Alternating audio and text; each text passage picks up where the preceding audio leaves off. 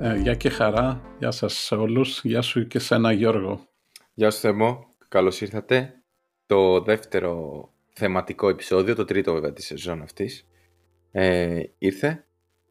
Τι κάνεις τα νέα σου, πώς περνάς στη μετα-κοβιντική Αγγλία; Ε, εδώ χύμα στο κύμα τώρα πια. Θα κάνω και το τελευταίο ίσως vlog. Δεν ξέρω αν σου είχα πει. Έχω κάνει... Όταν ξεκίνησε η πανδημία έκανα μικρά βιντεάκια vlog. Δεν τα δημοσίευσα πουθενά, αλλά ε, ήταν ένα-δύο λεπτά και έλεγα, «Α, ξέρω, έχουμε τόσους νεκρούς σήμερα και τόσο γίνεται και τόσο ανεβαίνουν. Πριν δύο χρόνια ξεκίνησε.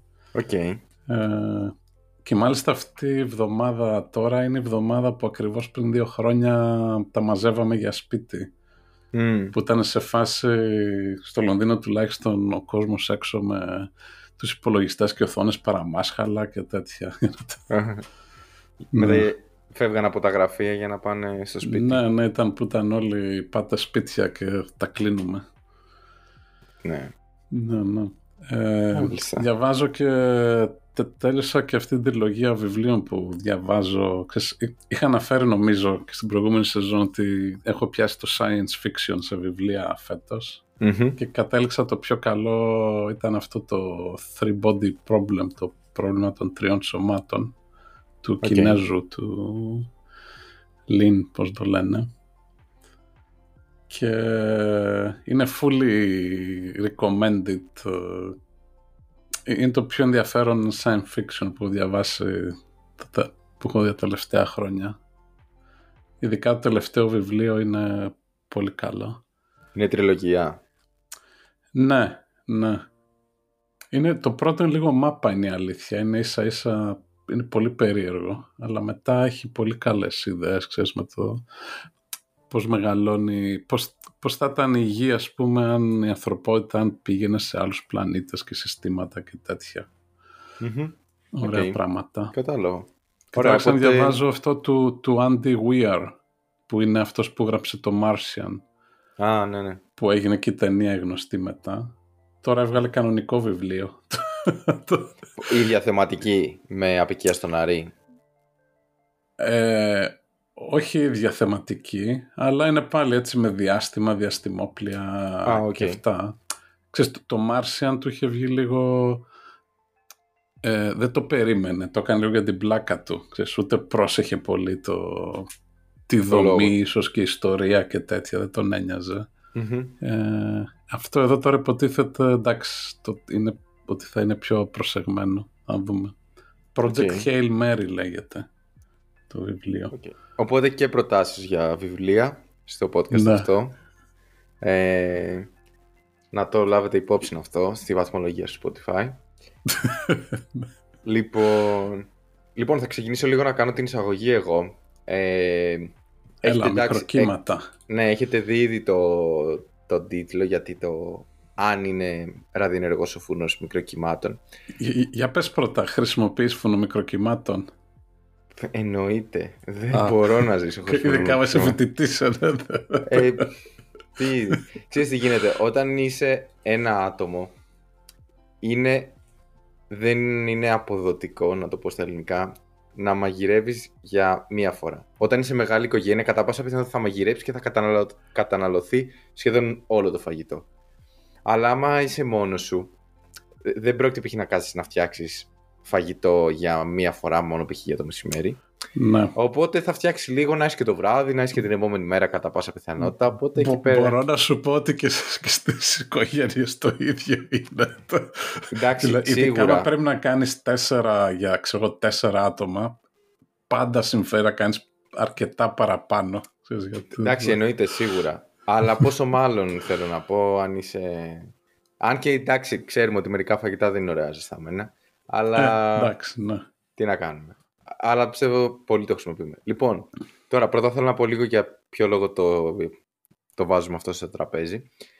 Κοίταξε, δεν ξέρω αν το έχεις ακούσει, αλλά εγώ το έχω ακούσει από κόσμο να θεωρεί ότι είναι ραδιενεργός ο φούρνος μικροκυμάτων και ότι κάνει κακό και, Ναι. και, και θα σου Ξέ- δηλητηριάσει με κάποιο ραδιενεργό τρόπο το φαγητό και άμα το φας θα πάθεις κάτι. Το έχω ακούσει αυτό. Όχι, όχι το εγώ ξέρω άτομα, είναι όλοι στην Ελλάδα, Ε, είναι προφανώς. οι οποίοι τους λέω «Α, δεν έχετε φούρνο μικροκυμάτων». Όχι. Γιατί δεν έχετε, γιατί είναι ραδιενεργός. Ωραία. Είναι η ίδια κατηγορία με αυτούς που δεν θέλουν το κλιματιστικό; Γιατί Οκ, Παίζει λοιπόν, να οι ξέρεις. δύο ξέρω σίγουρα ότι είχαν κλιματιστικό. Οκ. Ναι, αλλά δεν έχουν φούρνο μικροκυμάτων. Οκ. Ωραία. Οπότε δεν είμαι εγώ περίεργος που το έχω ακούσει αυτό να το λένε. Υπάρχει κι άλλος κόσμος που το έχει ακούσει. Κοίταξε, πιστεύω εκλείπει βέβαια πλέον. Δηλαδή δεν ήταν όπως πριν 15 χρόνια, όταν πρώτο, ξέρω, πριν 20 χρόνια. Όταν άρχισαν να εμφανίζονται οι φούρνοι. Ναι. Αλλά υπάρχει. Αλλά τέλος πάντων πέρα από το ότι υπάρχει ο φούρνος μικροκυμάτων και υπάρχει και αυτή η... το hoax αυτό ας το πούμε γύρω από τη συγκεκριμένη συσκευή εντάξει, ταιριάζει και λίγο θεματικά με εκεί που είχαμε αφήσει το προηγούμενο επεισόδιο δηλαδή είχαμε αναφέρει για τη μεταφορά θερμότητας και, την, ε, και είχαμε πει ότι υπάρχει και μια μέθοδος διακτηνοβολίας που δεν την πολύ αναλύσαμε οπότε είναι μια ευκαιρία ίσως να το Υπάρχει αναλύσουμε και σύνδεση. τώρα. Ναι. Λοιπόν, αλλά όπως κάθε φορά, λέω να μην ξεκινήσουμε κατευθείαν να σας πούμε πώς λειτουργεί ο φούρνος κυμάτων, αλλά να πούμε λίγο τι είναι ακτινοβολία, τι είναι ραδιενέργεια και ώστε να δούμε τελικά αν υπάρχουν αυτά τα πράγματα μέσα στο φούρνο μικροκυμάτων. Δεν ξέρω, Ναι, θες να εδώ πεις είναι έτσι που λίγο κλείνουν, το πράγματα. podcast, που κλείνουν το podcast και πάνε στο τέλος να ακούσουν το...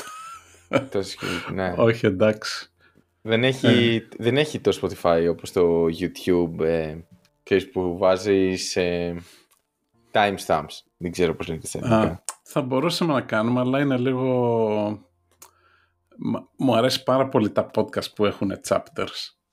OK. Δηλαδή, τα λατρεύω, αλλά θέλει δουλειά. Εντάξει. Το- Άμα δεν βγάζεις λεφτά από αυτό, είναι, Ε, ναι. ναι, είναι πιο δύσκολο. Λοιπόν, ε, θες να πεις λίγο για την ακτινοβολία, το φάσμα και τις μπάντες Ναι, να, που ξε- υπάρχουν να, ξε- και όλα να, αυτά. ξε- να συνδέσουμε λίγο τους όρους με το τι ακριβώς είναι. Ε, καταρχάς στον κόσμο υπάρχουν σωματίδια, δηλαδή μικρά μπαλάκια ας πούμε που ταξιδεύουν, ηλεκτρόνια, πρωτόνια κτλ. Ε, πε- πες και άλλα τέτοια, γιατί όταν κάνουμε επεισόδιο για το ότι δεν ισχύουν αυτά, θα κρατήσω το τώρα, ηχητικό και θα για- το κάνουμε για- edit. για, για τις ε, σκοπούς αυτού του επεισοδίου είναι εντάξει. Οκ. Ε, και υπάρχουν και τα κύματα, ηλεκτρομαγνητικά κύματα, τα οποία είναι άειλα πράγματα, μεταφέρουν ενέργεια αλλά και στο κενό, και στο κενό από ένα σημείο σε ένα άλλο, όπως το φως, τα ραδιοκύματα, ξέρεις, τα σήματα του τηλεφώνου κτλ. Ε, και υπάρχει και η έννοια της ακτινοβολίας. Ε, τώρα, συνήθως ραδι... όταν μιλάμε για ραδιενέργεια μιλάμε για σωματίδια, δηλαδή μπαλάκια που εκτοξεύονται και ταξιδεύουν. Όταν μιλάμε για ε, κύματα ηλεκτρομαγνη... είναι συνήθως ε, τα ηλεκτρομαγνητικά κύματα Μμμ. και μετά είναι και η έννοια της ακτινοβολίας, ακτίνες, η οποία κατά βάση είναι τα ηλεκτρομαγνητικά κύματα, αλλά ενίοτε περιλαμβάνει και σωματίδια. Ε, για Ωραία. διάφορους λόγους αυτό, αλλά όταν λέμε ακτινοβολία μπορεί να είναι είτε το ένα είτε το άλλο. Ναι, γενικά νομίζω ότι... Κοίταξε, στην αστροφυσική για παράδειγμα μπορείς να έχεις... ακτι- Υπάρχει έννοια της ακτινοβολίας και με σωματίδια. Π.χ. έχουμε κοσμικές ακτίνες κλπ. Ε, Οι έχουμε τα κοσμικές νετρίνα. ακτίνες είναι σωματίδια. Είναι σωματίδια, ναι. Οι ακτίνες Χ είναι ηλεκτρομαγνητικά κύματα όμως, δεν είναι Ναι. σωματίδια. Ναι. ναι. Ε, νομίζω ότι η ιδέα ορίζεται στο ότι όταν κάτι είναι, θεωρείται ακτινοβολία, σημαίνει ότι προέρχεται από κάτι που ακτινοβολεί.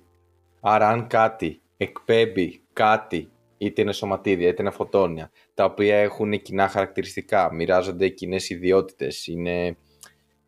έχουν κάτι που τα κάνει η ίδια οικογένεια και προέρχονται από την ίδια πηγή, τοτε αυτό, μάλλον, αυτό δηλαδή έτσι το έχω καταλάβει εγώ. Παιδιά, δεν σας δίνω κάποιον ορισμό βιβλίο, απλά είναι έτσι όπως το έχω καταλάβει εγώ. Ότι θεωρείται ακτινοβολία. Δηλαδή, ένα τυχαίο πρωτόνιο ή ηλεκτρόνιο μόνο του δεν είναι ακτινοβολία. Αν από μία πηγή εκφεύγουν συνεχώς ηλεκτρόνια, είτε φωτόνια, οποιασδήποτε είναι, τότε αυτό όλο μαζί ε, είναι ακτινοβολία. Γι' αυτό υπάρχει η έννοια του. Ε, λες π.χ. το photon field ή electron field, δηλαδή το mm σαν πεδίο που σαν να ταξιδεύουν όλα αυτά μαζί.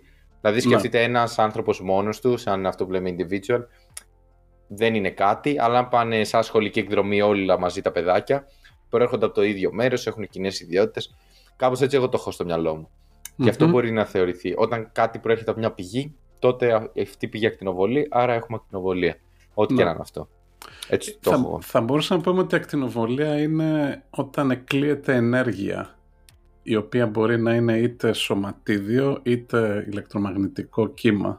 Ναι, μέχρι και βαρυτικά κύματα μπορείς να βάλεις που και αυτά ακτινοβολία ναι. είναι και mm. εννοείται πως μεταφέρουν ε, ε, αλλά τέλος πάντων, έτσι το έχω εγώ. Τώρα, αν έχεις κάποιο πιο καλύτερο σχόλιο να κάνει, ας μας στείλει σε email ή social media. Ε, τώρα θέλω να πάω στο επόμενο. να. Οπότε είπαμε, ακτινοβολία έχουμε φως από ραδιοκύματα, μικροκύματα, υπέρυθρο, οπτικό, περιόδες, ακτίνες Χ, ακτίνες Γ, όλα αυτά τα ναι. πράγματα είναι φωτόνια. Ε, είναι το ίδιο πράγμα. Ίσως να φέρουμε εδώ ναι, ότι όλα αυτά που ανέφερες είναι όλα ηλεκτρομαγνητικά κύματα. Ναι. Δηλαδή είναι το, ο ίδιος τύπος ενέργειας, απλώς αλλάζει το, αυτό που λέμε το μήκος κύματος, δηλαδή Όχι, το κύμα α, πόσο μεγάλο είναι. Όχι, είναι, δεν είναι το ίδιο τύπο. Δεν θέλω να πω είναι ο ίδιος τύπος ενέργειας, γιατί πρακτικά η διαφορά τους είναι ακριβώς αυτό. Ότι μεταφέρουν διαφορετικά ποσότητα ενέργειας. Το κάθε. Ναι. Αλλά είναι ένα... ηλεκτρομαγνητικά κύματα, δηλαδή περιγράφονται από τις είναι... ίδιες εξισώσεις ας πούμε. Ναι, αλλά είναι και όλα φωτόνια. Πρακτικά. Mm. Ε, άμα θέλουμε να το πούμε έτσι με τη σωματιδιακή τους μορφη Λοιπόν, τώρα πάμε λίγο να δούμε τι είναι η ραδιενέργεια. Μπράβο. Ώστε μετά να κάνουμε τα σωματίδια, τη κυρίως. Λοιπόν, η ραδιενέργεια είναι η ενέργεια που εκλείεται με μορφή ακτινοβολίας από ραδιενεργά ε, στοιχεία. Ωραία. Τα ραδιενεργα στοιχεία είναι ε, στοιχεία της φύσης, τα οποία συνήθως είναι βαριά στοιχεία της φύσης, δηλαδή έχουν πολλά... Εντάξει, υποτίθεται τώρα για ακούτε αυτό το podcast, ξέρετε ότι υπάρχουν τα άτομα που έχουν ηλεκτρόνια, πρωτόνια και νετρόνια, τα πρωτόνια και τα νετρόνια στον πυρήνα, όλα μαζί αγκαλίτσα. Θα κάνουμε άλλο podcast που θα σας πούμε ότι αυτά δεν ισχύουν. Ναι. αλλά, αλλά για το σημερινό πιστεύω ότι εντάξει όλοι τα ξέρουν αυτά τα βασικά. Οπότε σκεφτείτε τώρα να έχεις πολλά, πολλά πρωτόνια και νετρόνια. Ειδικά νετρόνια μπορείς μετά αυξάνεται εκθετικά. Δηλαδή μπορεί να έχεις 50 και να έχεις 200 νετρόνια. Λοιπόν, οπότε τι γίνεται. Αυτοί οι πυρήνες, επειδή έχουν, αυτά τα στοιχεία έχουν πυρήνες οι οποίοι επειδή έχουν πάρα πολλά σωματίδια, πρωτόνια και νετρόνια, είναι να μην είναι πολύ σταθερή, κάποια από αυτούς, ανακατοσούρα. Εκεί πέρα μπορεί να έχεις. Συμβαίνει το εξής φαινόμενο. Αυτοί με κάποιο τρόπο ε, διασπώνται. Τι σημαίνει αυτό; Αυτό μπορεί να σημαίνει. Μπορεί τύπου να σπάσεις στη μέση και να μοιραστούν και πλέον έχεις δύο άλλα Μπορεί απλά ένα μικρό κομμάτι να ξεκολλήσει, ας το πούμε, από τον πυρήνα να το πω έτσι. Λοιπόν, έχουμε, άμα φύγει ένας πυρήνας ηλίου, δηλαδή να φύγουν δύο πρωτόνια και δύο νετρόνια μαζί, ξεκολλήσει αυτός σαν μπαλάκι, παπ και πέσει, φύγει. Αυτό λέγεται σωμάτιο α, στην πραγματικότητα είναι ένα πυρήνα ηλίου. Λέγεται διάσπαση α η συγκεκριμένη διαδικασία και το λέμε και ακτινοβολία α. Αυτό όταν το βρήκανε νομίζανε ότι ήταν ε, ακτινοβολία κανονική με φωτόνια. Δεν είχαν Νομίζαν τότε ότι ήταν ηλεκτρομαγνητικά κύματα, αλλά βγήκε ότι ήταν σωματίδια. Αλλά είναι σωμάτια α. Ακτινοβολία, ας πούμε, παρέμεινε. Ε, και αυτό αποτελεί κομμάτι της ραδιενέργειας, το πούμε. Μετά έχουμε την περίπτωση... Και αυτό γίνεται και με, και με φυσικό τρόπο, νομίζω, έτσι. Δεν μπορεί να γίνει ή με τεχνητό τρόπο ή και με φυσικό Δηλαδή, Ε, ή έτσι, κάνω όπως, λάθος. έτσι όπως είπες με φυσικό τρόπο πήγα να σου πω τι άγει με, με μαγεία να γίνει. Φυσική είναι όλα αυτά. Εννοείς γίνεται αυθόρμητα. Spontaneous. Ναι, ναι. Ε, Χωρίς να ε, πήγες στις χάσεις σε πυρηνικούς αντιδραστήρες, Ναι, είναι επίτηδες ρίχνουν με νετρόνια Ναι, για να ναι, ναι. το Έχεις διασπάσουν. Cascade εκεί. Ε, λοιπόν, και μ, ή που είχα μείνει, ναι, αυτή ήταν η διάσπαση α, έχουμε σωμάτι α, πυρήνες ηλίου, δηλαδή δύο πρωτόνια, δύο νετρόνια. Μετά πάμε, Μμμ. έχουμε τη β, στην οποία εκεί πέρα τι συμβαίνει, έχεις ένα νετρόνιο, το οποίο αυτό είναι, είναι ουδέτερο το νετρόνιο και σπάει και τα προϊόντα είναι ένα πρωτόνιο που μένει στο πυρήνα, ε, ένα ηλεκτρόνιο και ένα αντινετρίνο που δεν μας πολύ νοιάζει η αλήθεια να σε αυτή τη φάση Μμμ. το α, αντινετρίνο. Θα φύγει και αυτό το ηλεκτρόνιο, ξέρω εγώ, θα ταξιδέψει, οπότε και αυτό είναι μέρος της ραδιενέργειας, ας το πούμε. Μμμ. Και φυσικά όταν έχεις αυτές τις αντιδράσεις, πολλές φορές ενέργεια φεύγει και με τη μορφή ακτινοβολίας, με μορφή τέλος πάντων φωτονίων, τα οποία θα, πολλές φορές είναι φωτόνια ισχυρής υψηλής ενέργειας γάμα. Μμμ. Τώρα, ε, γενικά αυτά τα πράγματα συμβαίνουν όλα. Δεν είναι δηλαδή ότι θα πάρεις ένα και θα κάνει μόνο ένα πράγμα, δηλαδή θα φεύγουν μόνο πυρήνες α, SAE. Συμβαίνουν, Συμβαίνουν γενικά. όλα ταυτόχρονα. Οπότε ναι. βλέπεις ότι όταν έχεις μια μεγάλη ποσότητα ραδιενεργού υλικού θα βλέπεις όλα αυτά τα πράγματα. Μμμ. Δηλαδή θα βλέπεις και σωματι α και ηλεκτρόνια να φεύγουν ε, και φωτόνια. Μμμ. ε, γε- είναι, και είναι εύκολο να τα δεις αυτά, επει- ειδικά τα, τα σωμάτια α είναι θετικά φορτισμένα και τα ηλεκτρόνια είναι αρνητικά. Οπότε άμα βάλεις ένα μαγνητικό πεδίο, αυτά θα στρίψουν Πάνε σε άλλες κατευθύνσεις. Ακριβώς, Ναι. στρίβουν σε άλλη κατεύθυνση. Ενώ τα γάμα θα πάνε ευθεία π.χ. Και μπορείς εύκολα με, να τα, με κάποιο φιλμ να τα βρεις όλα αυτά. Μμμ. Ε, οπότε, όταν έχουμε ραδιενεργά στοιχεία, όπως π.χ. τώρα μπορεί να ακούτε και για την Ουκρανία και για το Τσέρνομπιλ και αυτά, ε, ε, φεύγουν αυτά τα πραγματάκια. Γι' αυτό και Μμμ. λέγεται ακτινοβολία. Είναι, κομμα... είναι είδος ακτινοβολίας και είναι ραδιενέργεια. Αλλά δεν είναι όλη ότι η ακτινοβολία υπάρχει στη ζωή μας. Είναι ραδιενέργεια. Η ραδιενέργεια είναι από τα ραδιενεργά στοιχεία. Αυτά τα πράγματα τα τρία που είπα τώρα. Μμμ. Τα α, τα β και τα, και τα φωτόνια τα γ. Μμ. Τι γίνεται τώρα; Η ραδιενέργεια κάνει κακό στο σώμα. Κυρίως τα, κυρίως τα φωτόνια γ είναι που κάνουν το περισσότερο κακό Μπράβο, γιατί ναι. μεταλλάσσουν ε, το DNA. Τέλος πάντων, η ιδέα είναι ότι αυτά είναι αρκετά ισχυρά. Πώς λέγεται penetrating στα, στα ελληνικά; Διεισδύει. Ναι, είναι Διεισδύουν, διεισδυτικά. ναι. Οπότε, ε, π.χ. το υπέρυθρο σε ζεσθένει. Δεν θα σου Μμμ. μεταλλάξει το DNA. Τα γάμα μπορούν και διαλύουν κάποιους χημικούς δεσμούς που συνδέουν το, που υπάρχουν μέσα στα κύτταρά μας και στο DNA και ίσως και σε Μμμ. άλλα ε, σωματίδια στο, στο κύτταρο. Δηλαδή ξέρω ότι εκεί γίνεται η δουλειά. Α, Ναι, Δεν να- είμαι να και μπο- βιολόγος, αλλά επειδή το είχα κοιτάξει λίγο, ότι έχει σχέση ότι δια, διασπούν κάποιους χημικούς δεσμούς. Μπο- Και Ναι, μπορώ να, εκεί το είναι εξε- η- μπορώ να το εξηγήσω λίγο αυτό γιατί συμβαίνει. Ότι έχει να κάνει με το μήκος κύματος. Δηλαδή επειδή όλα Ναι. αυτά είναι κύματα, πόσο μεγάλο είναι το κύμα από το ένα, από την μία κορυφή στην άλλη κορυφή. Ναι, μία Οπότε παρένθεση. Ναι. Ε, έχω αποφύγει να αναφέρω όρους όπως οπτικό βάθος ή Ω, ε, ναι, άστο, ενεργός άλλο, διατομή. Άλλο, άλλο podcast αυτό. Ναι, οπότε δεν θέλω να τα αναφέρω αυτά. Μμ. Οπότε συνέχισε, sorry γι' αυτό. Ε, οπότε τα ραδιοκύματα, ξέρω εγώ, τηλεφώνου ή ράδιο και αυτά είναι στα εκατοστά. Μπορεί να είναι 3, 5, 10 εκατοστά. Ε, ο φύρος μικροκυμάτων έχει ηλεκτρομαγνητικά κύματα, μικροκύματα στα 10 εκατοστά περίπου. Ε, μετά όταν πας προς το οπτικό, πας στα νανόμετρα, ε, δηλαδή ε, μικ- μικρόμετρα και νανόμετρα. Το υπέρυθρο που λέμε που σε ζεσταίνει ε, είναι στα μικρόμετρα, δηλαδή όσο περίπου είναι το, ξέρω εγώ, μια τρίχα ε, σε πάχος. Και ουσιαστικά κουνάει λίγο το που λέγαμε το, την επιφάνεια του συστούς και γι' αυτό το καταλαβαίνουμε σαν θερμότητα. Ε, αν συνεχίσεις μετά όσο πάει και μικραίνει πάμε ακτίνες χ. Οι ακτίνες Χ είναι στα... Ε, είναι ακόμα πιο μικρό, πας στα να, ε, νανόμετρα και ακόμα παρακάτω. Και αυτό είναι περίπου όσο είναι οι, οι χημικοί ε, οπότε και γενικά η ιδέα είναι ότι το κάθε κύμα αλληλεπιδρά πιο πολύ με πράγματα που ταιριάζουν με αυτό το μήκος κύματος. Ε. Οπότε ακτίνες Χ αλληλεπιδρούν με χημικούς δεσμούς και γι' αυτό είναι...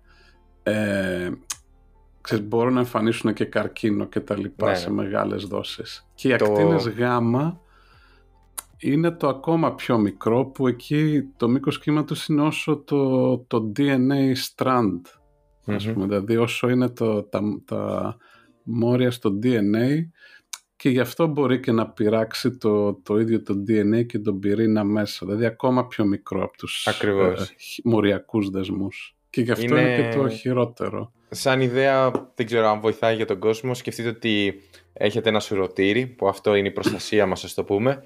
Αν τα ραδιοκύματα είναι μπαλάκια του τέννις, οπότε δεν πρόκειται να περάσουν από τις τρύπες. Το... Τι να σου πω, οι ακτίνες Χ μπορεί να είναι ρύζι, οι ακτίνες Γ τότε θα είναι άμμος. Mm. Οπότε είναι σαν να μην υπάρχει το σωλετήρι. Και, και επειδή ανέφερες και το Τσέρνομπιλ, αυτό που είναι στο Τσέρνομπιλ και πάθαινε ο κόσμος, ας πούμε, αρρώστενα, ήταν, ήταν οι ακτίνες γάμα, δηλαδή τα ηλεκτρομαγνητικά κύματα τα πιο με μικρό μήκος κύματος.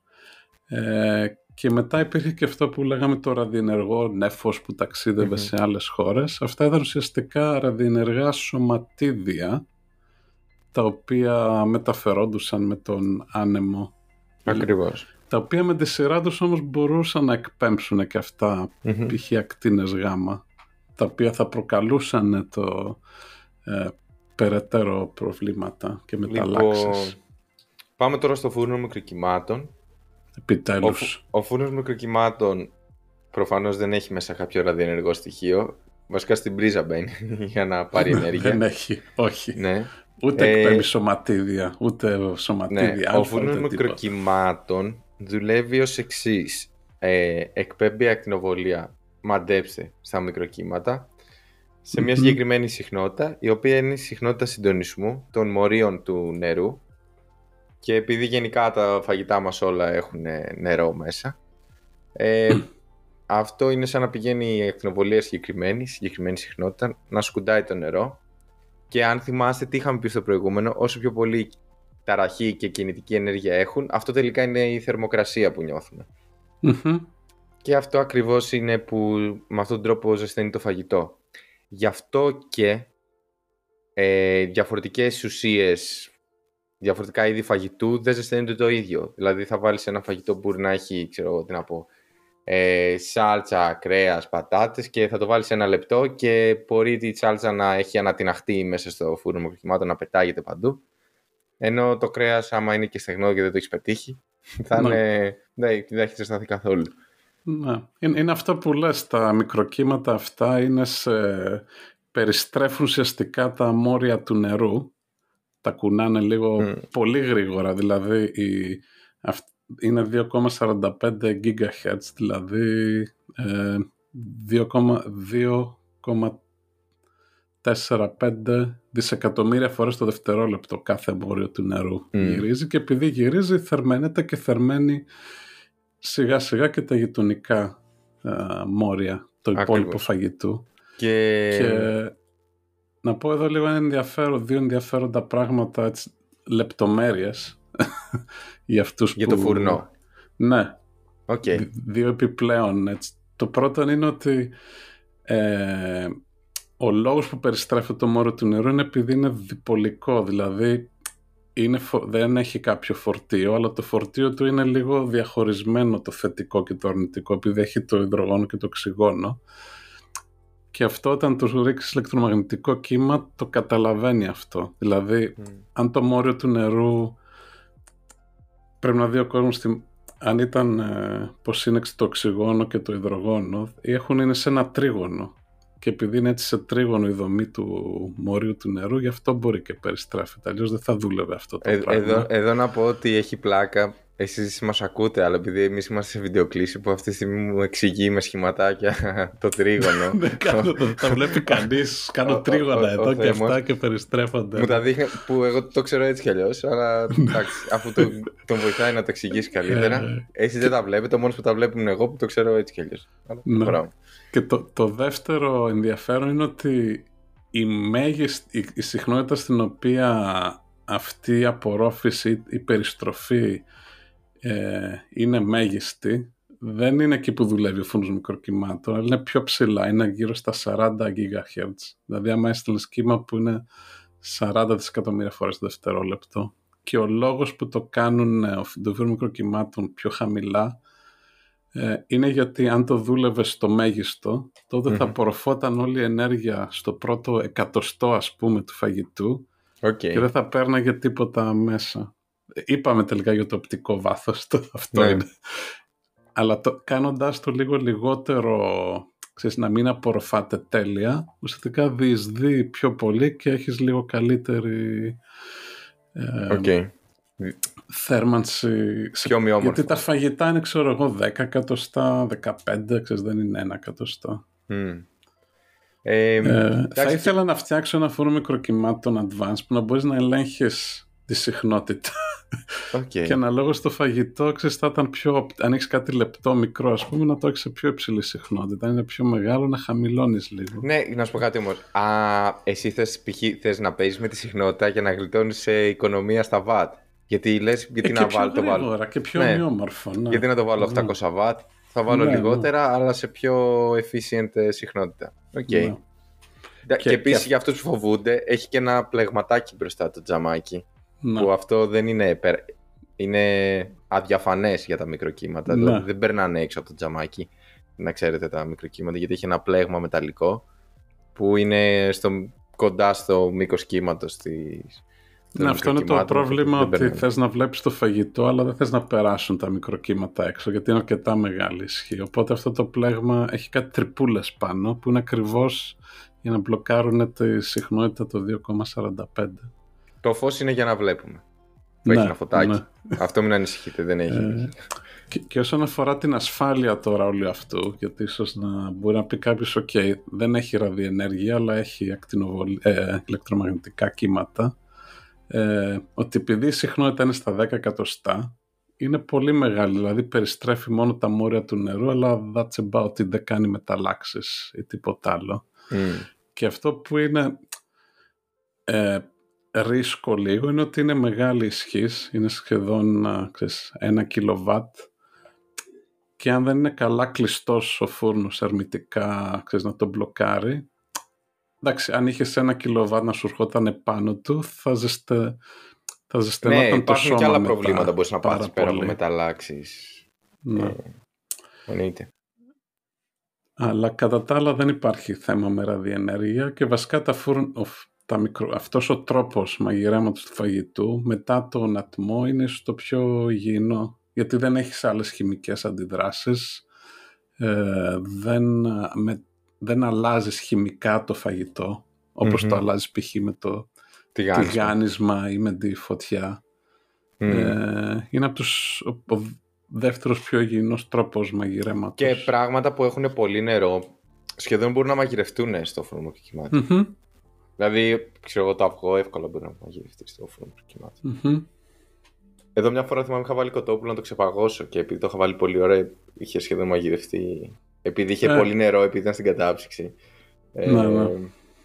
Το έβαλα να το ξεπαγώσω, το έβαζα, το έβαζα, το έβαζα και τελικά κάποιο το βλέπω και είχε γίνει άσπρο κανονικά. Και μέσα έτσι. Ναι. Οπότε μετά το έκοψα κομμάτια και πρώτα σώτερα για να πάρει και λίγο γεύση. Ναι. Λοιπόν, ε, Θες να το κλείσουμε εδώ, θες να πούμε έτσι λίγο και κάπου αλλού που ε, μπορούμε να πούμε επί, έτσι επιγραμματικά κάποια άλλα πράγματα στην καθημερινότητά μας που χρησιμοποιούν την τρόπους ακτινοβολίας. Π.χ. εγώ θα πω οι ακτινογραφίες, χρησιμοποιούμε ακτίνες χ. Όσο, όταν είναι ε, διαφανές το υλικό που πρέπει να περάσει από μέσα οι ακτίνες χ, δεν αφήνει, πώς να το πω, θα το κάψει το φιλμ, ενώ εκεί που δεν θα περάσουν, π.χ. από τα κόκαλα ή από όγκους, θα βλέπουμε αυτά τα άσπρα που πρακτικά εκεί δεν έχει καεί το φιλμ. Κάπως έτσι είναι η ιδέα. Μπράβο, πολύ ναι. πρόχειρα. ναι, έχει ενδιαφέρον αυτά τα ιατρικά μηχανήματα λίγο, το πώς δουλεύουν. πολύ συνοπτικά, γιατί και εκεί μπορεί να φοβάται ίσως λίγο ο κόσμος, να ακούει ακτινοβολίες και τέτοια. Ε, εντάξει, νούμερο ένα είναι η μαγνητική τομογραφία, το οποίο είναι πάλι με ηλεκτρομαγνητικά κύματα. Ε, δεν υπάρχει ραδιενέργεια, όπου ουσιαστικά στέλνεις ένα κύμα στα πρωτόνια του σώματός σου και αυτά απαντάνε πίσω ας πούμε, κάνουν respawn και τα, τα διαφορετικά όργανα στο σώμα ιστή έχουν λίγο διαφορετική συχνότητα και ένταση και αυτό το λαμβάνεται από διάφορες κεραίες και μπορείς να φτιάξεις την εικόνα. Αυτό είναι στα 64 MHz συχνότητα. Και πού κολλάει το μαγνητικό στομογράφος, δεν μπορώ να καταλάβω. Αυτά κάνουν alignment με, το, με κάποιο μαγνητικό πεδίο. Ναι, αν στείλεις τα 64 MHz αυτόν τον παλμό στο σώμα σου όπως είναι, θα πάρεις πίσω θόρυβο γιατί ε, όλα τα πρωτόνια στο σώμα θα είναι σε τυχαίες κατευθύνσεις. Ναι, Οπότε αυτό που θες να κάνεις είναι για λίγο να τα βάλεις όλα ίσια. Οπότε okay, χρειάζεσαι αυτό το μεγάλο πεδίο, το 1,5 Τέσλα ή 3 Τέσλα. Ευθυγραμμίζει όλα τα πρωτόνια στη σειρά και μετά τα χτυπάς με τον παλμό Αυτά τα ρίχνει λίγο από το ξέρεις, μερικές μοίρες ας πούμε από εκεί που ευθυγραμμίζονται αλλά Κατά... γυρνάνε αμέσως πίσω και όπως γυρνάνε και πίσω ακτινοβολούν ηλεκτρομαγνητικά κύματα ναι, ναι. τα οποία τα, δημι... τα, κατα... ε, τα καταλαβαίνουν μετά οι σένσορες. Ε, υπάρχει αξονική τομογραφία η οποία είναι βασικά ακτίνες Χ. Mm-hmm. Ε, οι ακτίνες Χ είναι κάπως ε, μπορεί να προκαλέσουν μεταλλάξεις, γι' αυτό με μετρο Ε, η μαμογραφία, ας πούμε, είναι μια πολύ απλή τεχνική που γίνεται με ακτίνες Χ. Η αξονική τομογραφία ουσιαστικά είναι ακτίνες Χ από παντού, από τρεις διαστάσεις. Ε, η οποία δημιουργεί καλές εικόνες και είναι μονόδρομος αν έχεις κάποιο εμφύτευμα μεταλλικό ή βηματοδότη. Εκεί δεν μπορείς να βάλεις μαγνητικά πεδία, οπότε βάζεις mm. τις ε, αξονική ακτίνες Χ. Και υπάρχει και για να κλείσουμε με ραδιενέργεια το, τα PET, το PET scan. scans, τα οποία δεν ξέρω πώς είναι στα ελληνικά βασικά. Ε, είναι... PET scan το λένε, αλλά ξέρω ότι τα αρχικά του είναι positron κάτι. κάτι. Positron emission tomography. Εκεί σου βάζουν ένα υλικό το οποίο επίτηδες είναι ραδιενεργό, εκπέμπει ε, ακτινοβολία γάμα, ηλεκτρομαγνητικά Είναι fluorescent.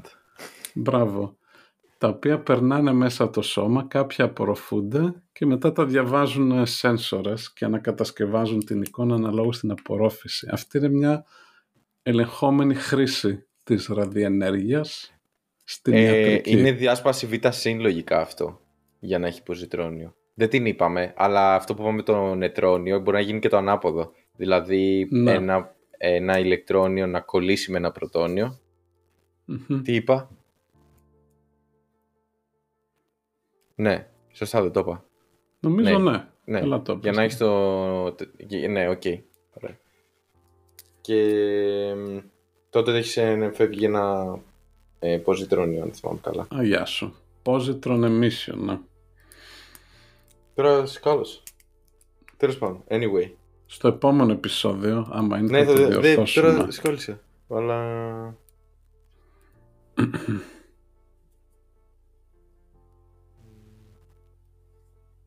Όχι βρε, το ανάποδο είναι. Ε, το...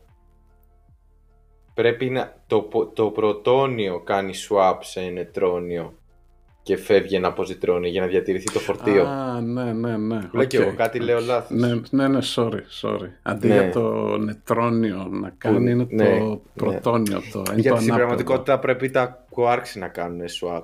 Άρα ναι, ναι, ναι, το λεπτόνιο που είναι το, το positron θα βγει από Quark που θα κάνει swap. Μπράβο, μπράβο, ναι, ναι. Για να γίνει. Αλλά εντάξει, το μπλέξαμε πολύ τώρα. Λοιπόν, μην τα, μην τα ακούτε αυτά. θα τα πούμε σε άλλο επεισόδιο. Εντάξει. ε, okay, αυτά. Λοιπόν, την επόμενη εβδομάδα θα... Δεν ξέρω αν θεωρείτε ότι θα μείνουμε στην ίδια θεματική. Αλλά αφού έχουμε πιάσει έτσι με ακτινοβολίες και τέτοια πράγματα, θα πούμε για τον ουρανό και θα πούμε γιατί ο ήλιος είναι κίτρινος ή αν είναι κίτρινος ή για ποιο λόγο φαίνεται κίτρινος, τι χρώμα έχουν τα Η αστέρια. παρανόηση είναι ότι ο ήλιος είναι κίτρινος. Ναι, Όλοι το λένε και το ζωγραφίζουμε κίτρινο, αλλά δεν είναι. ναι. Ε, θα συζητήσουμε λίγο γενικά για τα αστέρια, πώς παίρνουν το χρώμα που έχουν. Αλλά θα Μμμ. πούμε γενικά για τον ουρανό, θα πούμε γιατί είναι μπλε ή γιατί το ηλιοβασίλεμα βλέπουμε αυτό το κοκκινοπό χρώμα και θα πούμε και γιατί το βράδυ είναι νύχτα, είναι μαύρο, ενώ έχει τόσα αστέρια. Να, Γιατί γιατί, να μην, δεν ε, φωτίζουν φούργουν. όλα τα αστέρια Ναι. το σκοτεινό ουρανό. Αφού είναι πιο πολλά από τον ήλιο. Θα έλεγε Μμ. κάποιος. Λοιπόν, αυτά τα λέμε Έγινε. την επόμενη εβδομάδα. Γεια χαρά! Μια χαρά, bye.